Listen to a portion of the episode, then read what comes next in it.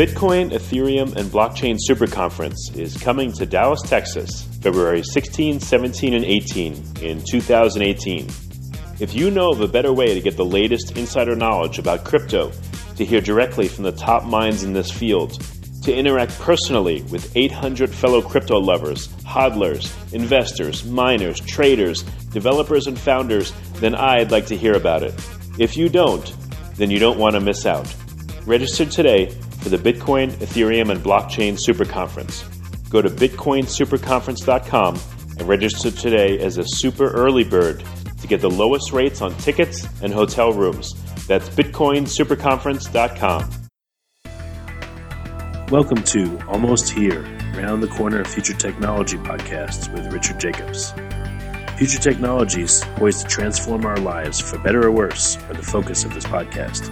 Almost Here means these technologies are now here and starting to be used, or just around the corner, from Bitcoin to artificial intelligence, 3D printing, blockchain, virtual reality, and more. Hi, this is Richard Jacobs with Future Tech Podcast. Um, my guest today is Peter Murray. He's the co-founder of BitVault Phone, and I ran into him because I saw an ad that was really interesting. It talked about the death of the Bitcoin wallet and um, you know went through the ad and listened to an interview with them, and he talked about the BitVault phone. Looks like an up and coming, really interesting phone uh, that has blockchain applications. So, Peter, how you doing? I'm doing well, thank you, Richard. Thanks for the opportunity to talk to you guys. Yeah, definitely. So, tell me about uh, the the BitVault phone. How how was it conceived, and then we'll get into the features and everything.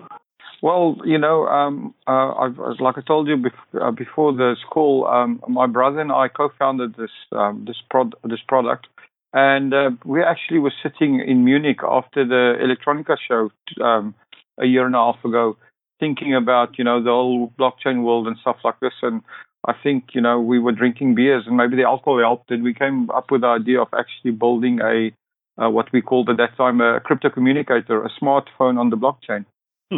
So what does that mean? It's a smartphone and the blockchain. How does the blockchain so, interact? You know, with, yeah, we've, we've looked at the unique features that you could that you could put on a on a communication device. You know, um, and with the blockchain, and also um, you know the, the problems that that that people have with the normal communication. Um, we've all heard about all you know people um, the messages getting hacked, the phone getting hacked, but also other problems like um, when you speak to somebody or get an email from somebody, how do you know that it's from them specifically? And we realized that with um, blockchain verification and with encryption using the blockchain, a lot of these um, problems could be solved. Okay, so um, what about the phone conversations themselves? Are they encrypted, or you know, what what are some of the interesting features of the phone? Yes, um, so so so let me explain to you. Um, uh, we've got uh, the phone would basically be um, uh, have, have a mode that would be encrypted um, or a non-encryption mode. So it's a it's a it's a it's a it's a cellular phone. So you could make a normal unencrypted call, but um, if you make an encrypted call, what what would happen is you would actually um, have the uh, you would call the other person on his uh, cryptocurrency um, address. So that would be the the let's put it away the, the blockchain phone number, if I can put it that way. So you will actually do a cryptocurrency, a small, very small cryptocurrency transaction from your BitVault to the to whoever you're calling a BitVault. And um, with the features that we have that I'll explain, um, it will create an, a handshake, encrypted handshake, and um, the phone call itself is, is also um, encrypted again of uh, a private blockchain. So there's an application of a public and a private blockchain at the same time. Wow. So um, you would have a phone number that's embedded in or uh, yeah anchored into a blockchain, and you would know you'd be able to I guess digitally sign your phone number. So when you call someone, they would know it's you, and vice versa. Public key on the blockchain is basically your phone number. So you, for instance, you on your if you go to your Bitcoin wallet address and you use Bitcoin as the currency for the call, that means I would be able to call you, um, um, uh, you know, on that uh, with that public key. That's pretty cool. And again, it would it would be verifiable because if I've uh, you know called you before, if you've called me because of the blockchain, we know that I'd be calling you and not someone else, right? That, that firstly, I know that I'm definitely calling you. There's no there's no there's no doubt about it. And you also that that call is definitely coming from me.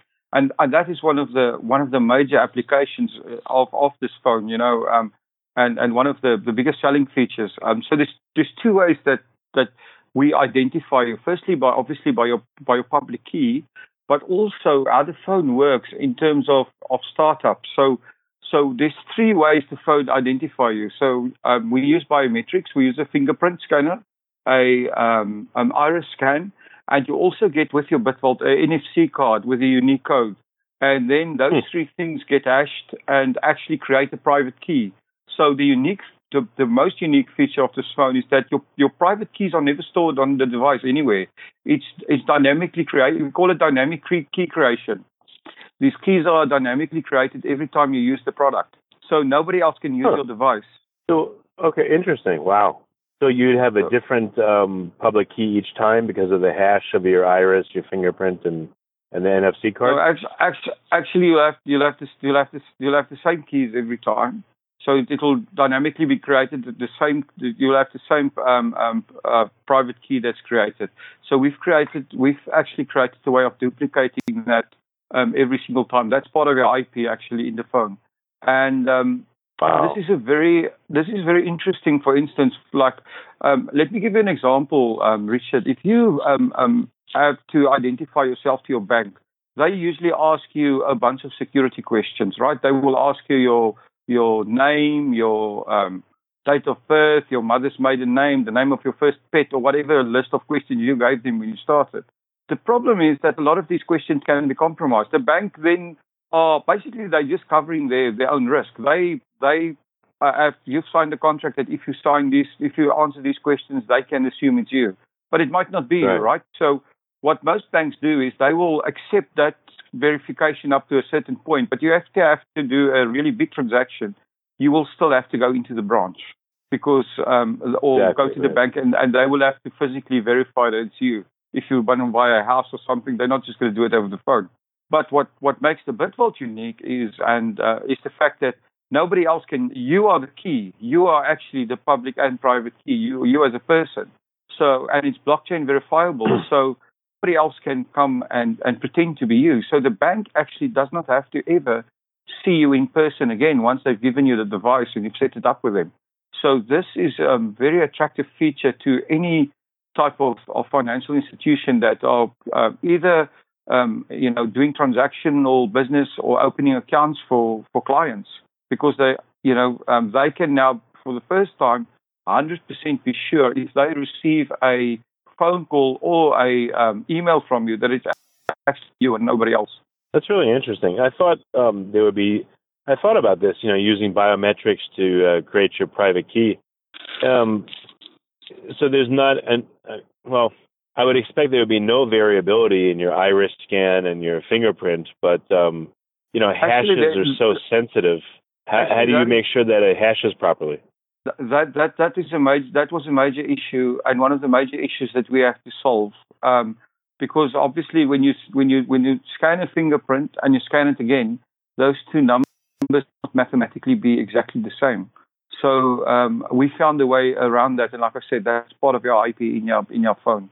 But um, and I think that makes it that's what makes it unique, right? So so so this this this is why we are so excited about it, and we think there's a unique selling opportunity for this.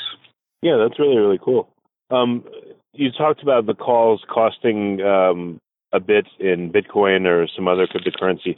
How much would the calls cost? And for an average user, how much would it cost them a month to run the phone versus you know being with a carrier, you know, Verizon or whoever.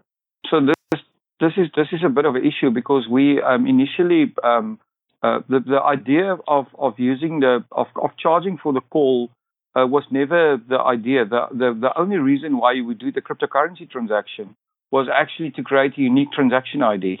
Right, so so the, the the call charges were supposed to be irrelevant, but with so so so for instance, we would use on a on a Bitcoin call 100 satoshis or something like this, or the smallest possible transaction you could do.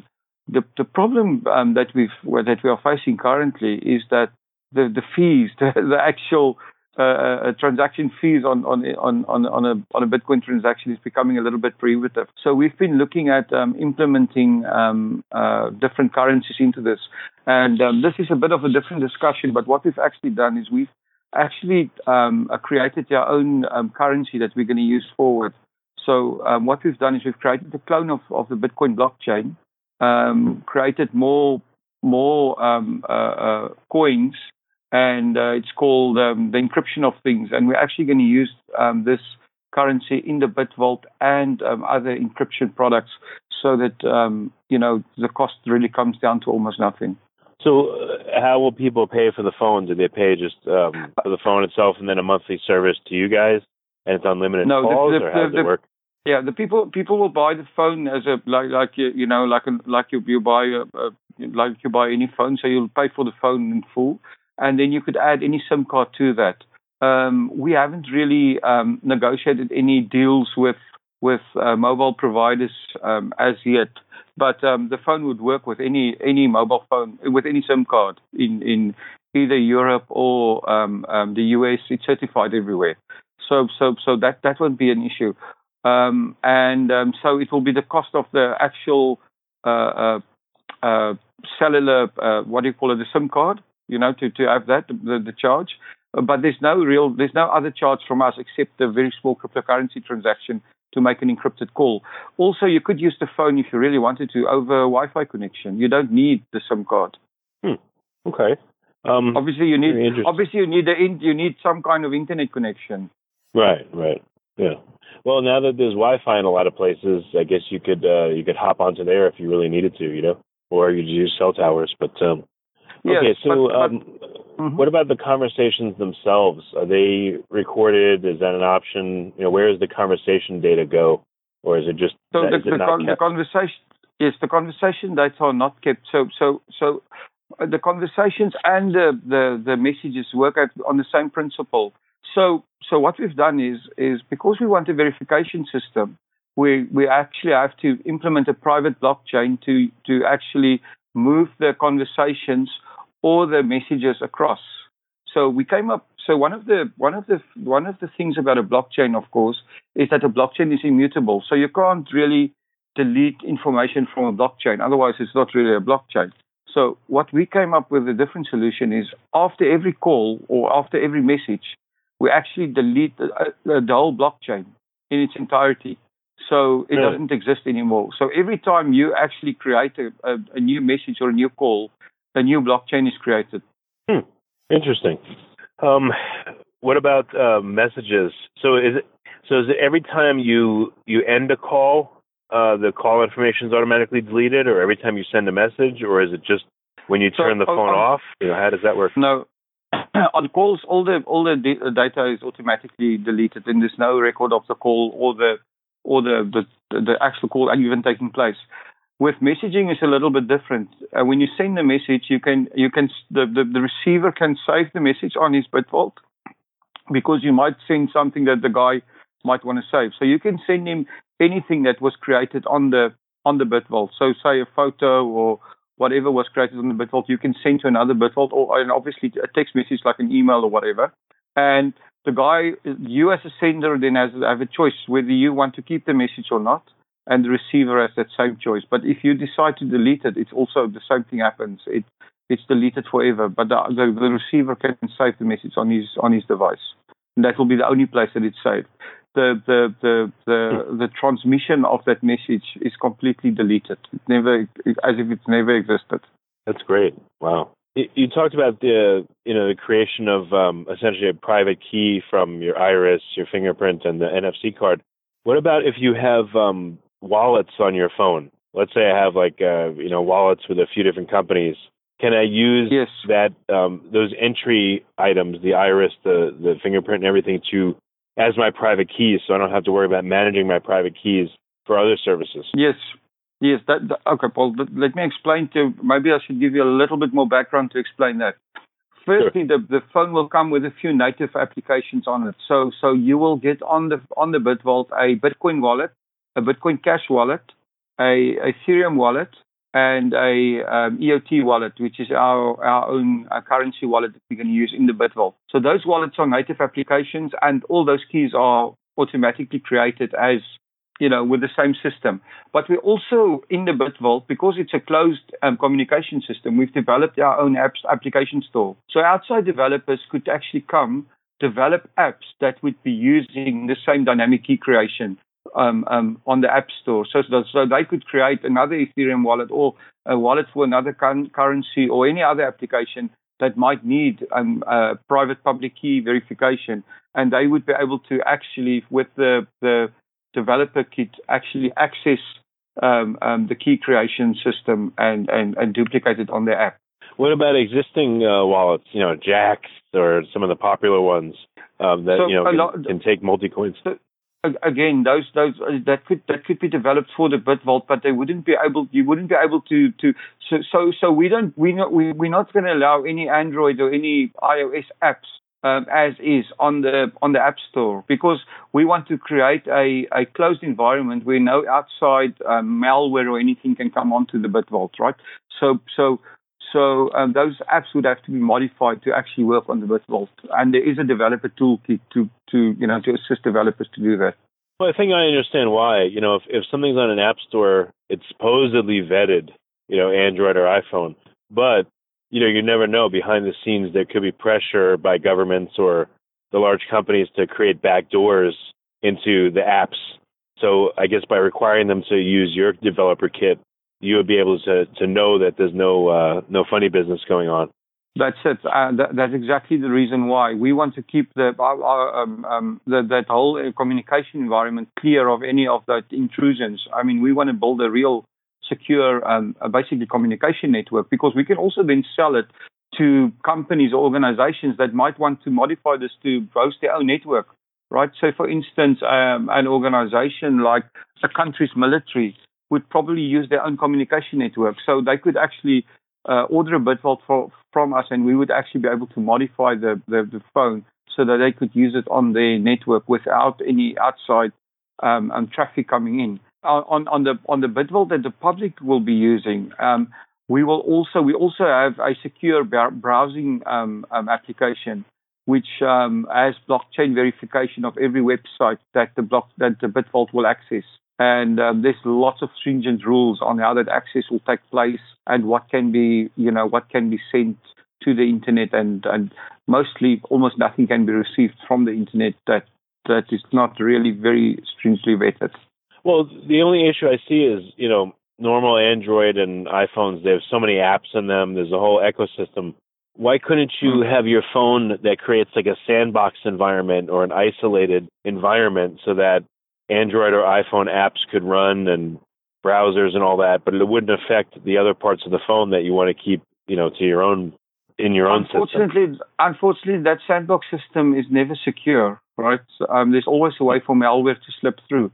So, so, so we we really want to build, if I can put use use the pun, um, the Rolls Royce of security. You know, so so so we don't want to um, even allow those apps or any outside traffic if we can avoid it on the BitVault. Let me explain to you, for instance, how we would send a document from from from. Say you want to you want to send a document from your uh, a, a, Word document from one user to another, and that document right. is not created on the BitVault. So what would happen then is we would we actually would not send that document through the BitVault. So what we do, what we would do is we've got a separate application that you would have to download on your on your PC or your computer, and so would the receiver right?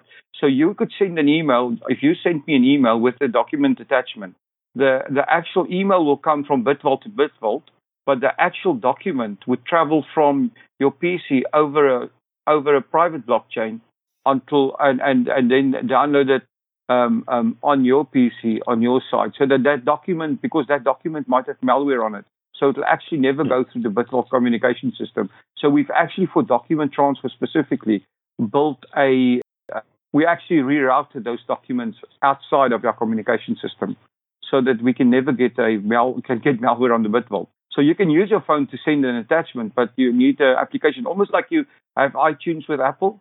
You need you right. need something similar that your BitVault will communicate to. Your BitVault will create a key that you would send to the to the guy on the other side, and that document would be encrypted as well. The problem hmm. is there's no point in just encrypting a document because you might encrypt malware, right? So just sending an encrypted document doesn't really solve the problem. So we actually keep the document completely off the, the BitVault. Could you could you send it send a document and view it on a BitVault phone, or you'd have to view it on another device? You have to view it on another device, except if it's a docu if the application is on the BitVault itself. So, for instance, if if you took a picture, you could send it to another BitVault because that's something that's created on the BitVault from the camera.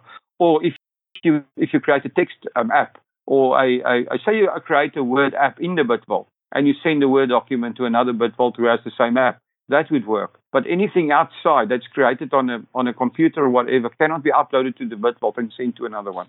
That has to be sent through a different system.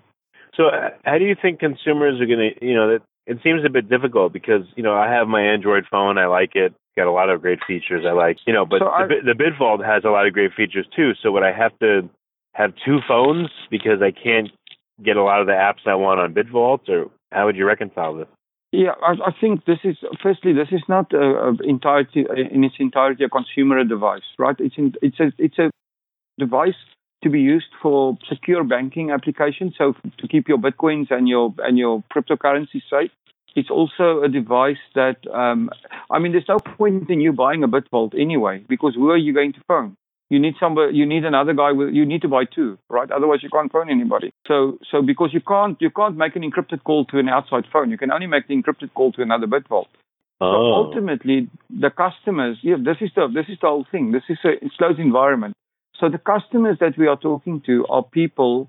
Uh, um, it's more of a of a of a of a company to company or a business application phone. So you will get private people that might buy it to talk to their friends, and you'll have some some a lot. We have some uptake in the crypto community where people are buying it as a, as a secure uh, uh, uh, wallet for the cryptocurrency, and and and for and you know they would have friends that would also have one and things like that. But ultimately, where there's a big application, for instance, a private bank that wants to con- uh, that want uh, that have high net worth individuals that are sending in um, secure messages or for transactions. This would be a perfect application for, for that type of, of, of, of device. So it wouldn't be your normal phone that you just use for, you know, you wouldn't be surfing Facebook with your BitVault, if I could put it that way. So how come um, even just phone calls? Why couldn't a BitVault phone talk to a regular phone? How come, what, uh, would could, be the lack of control there? You could make a regular call. Yes, if you have a, a SIM card, you can make a regular call, but you would not be able to make an encrypted call. Oh, okay, okay, I gotcha.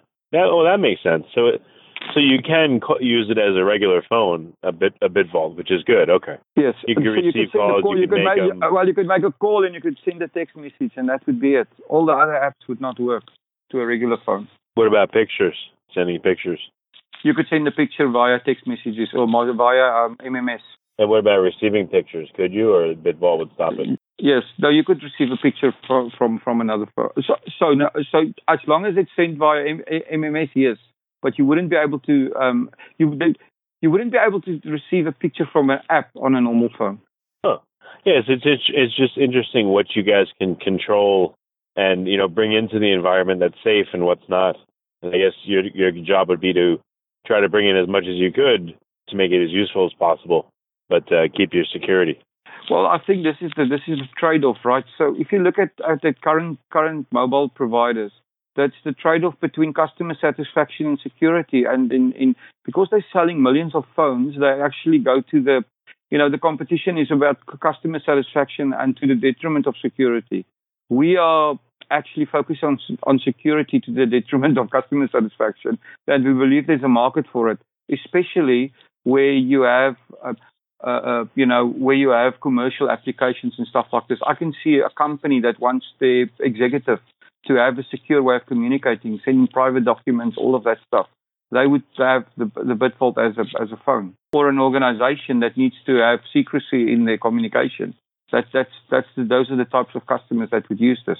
Or like I said, a, a good good thing would be a, a, a stockbroker, uh, like a like a uh, you know a broker on a on a on a stock exchange, um, that want to uh, communicate with, want to accept trades from its clients, they want to make sure that that trade comes from that client would be a good indication.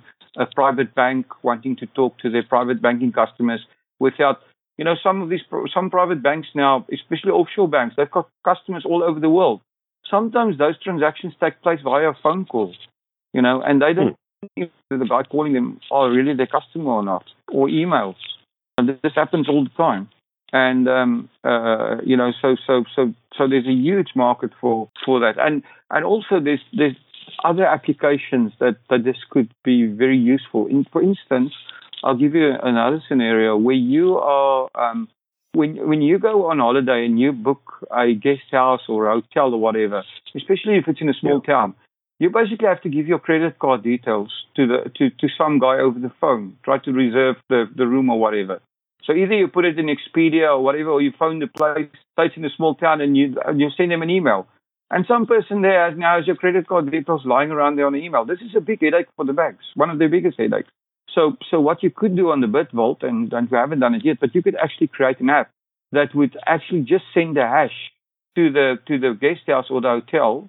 The the bank would have a key, so they could read the transaction, and your key would actually then um, send the the the, the uh, confirmation that the transaction takes place, right? So so hmm. so now you don't have to send your credit card details lying around. You just send the hash to the hotel, and that hash can only be used for that specific stay, and never be used again. Hmm. That's great. Well, Yeah, it seems like the holy grail is if you could integrate this with current technology as much as possible. But um, you know, I'm not sure if that's where you guys are going with it. So, what well, what is on your roadmap for the next six months and year? When will the phone be is it publicly available now, and what what what are you guys coming out with over the next year?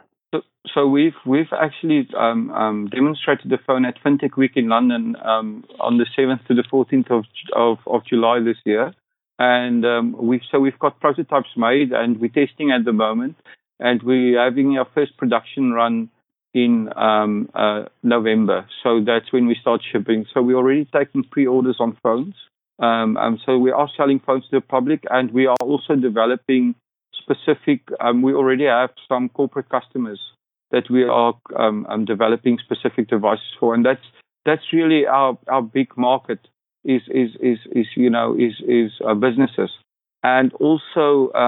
But our main issue is to develop to develop an app store and to get other people in to think about the technology that we have here, how they can build apps and stuff around it that would make this very, very interesting. So, so we, um, our main issue after our first production run in November is going to be actually to build um, our um, developer community so that we can, you know, get some creative juices in there to, to build some more apps because we think there's, you know, uh, there's a lot of blockchain applications where this can be used. I mean, I'm thinking all kinds of insurance, trade finance, um, all kinds of stuff. And, you know, um, um, the BitVault itself is also can very easily be tailored as a um, a, a, merchant um, device where you can actually pay, um, and the merchant can just accept cryptocurrency payment with their BitVault. And um, so so we would actually create different size. Very easy for us to create a different size, like a tablet size or or something like this. It wouldn't be difficult to do because the technology is the same. You know, it's just the screen that differs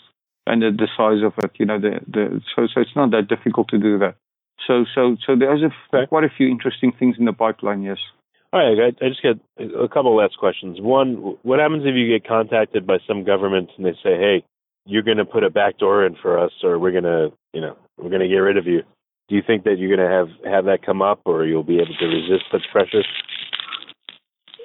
Well, I think we will. We will definitely resist it as as far as um, you know, uh, humanly possible, um, uh, we we we're not planning to to to to to open anything up to to anybody.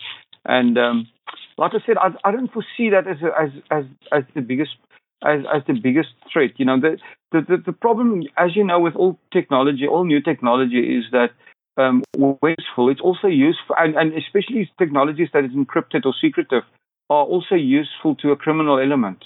But mm. you know that that's always so always the the the the, the the conundrum of technology. I always say the, the the, the, the most important technology in a in a bank robbery is the getaway car, but you can't ban cars or make them slower yeah. because of that.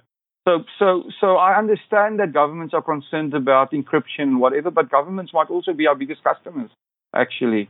You know, I don't think we're not planning this as um, secretive, disruptive device for people to hide from the government. We actually, you know, want this to become a mainstream product, you know, and, and, and I think governments will be some of our biggest customers. And um, in terms of building backdoors and stuff, no, we're not in, in that game. That that's not, uh, uh you know, for me personally, that that would be, you know, that would be killing our technology. Okay, yeah, makes makes sense.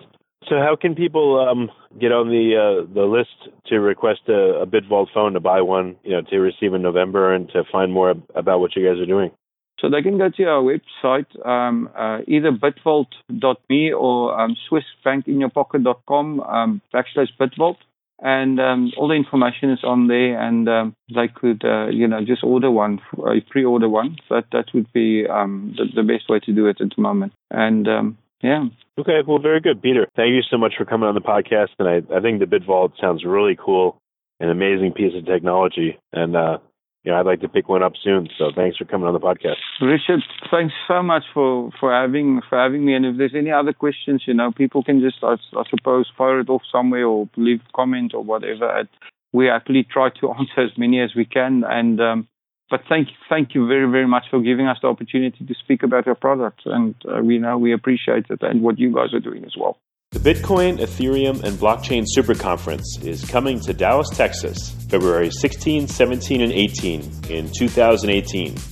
If you know of a better way to get the latest insider knowledge about crypto, to hear directly from the top minds in this field, to interact personally with 800 fellow crypto lovers, hodlers, investors, miners, traders, developers, and founders, then I'd like to hear about it. If you don't, then you don't want to miss out. Register today for the Bitcoin, Ethereum, and Blockchain Super Conference.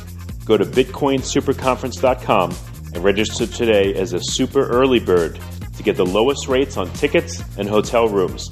That's bitcoinsuperconference.com. You have been listening to Almost Here, Around the Corner Future Technology podcast with Richard Jacobs. Subscribe to this podcast, post a review to discover more future technologies that are poised to transform our lives for better or worse, such as Bitcoin, artificial intelligence, 3D printing, blockchain, virtual reality, and more.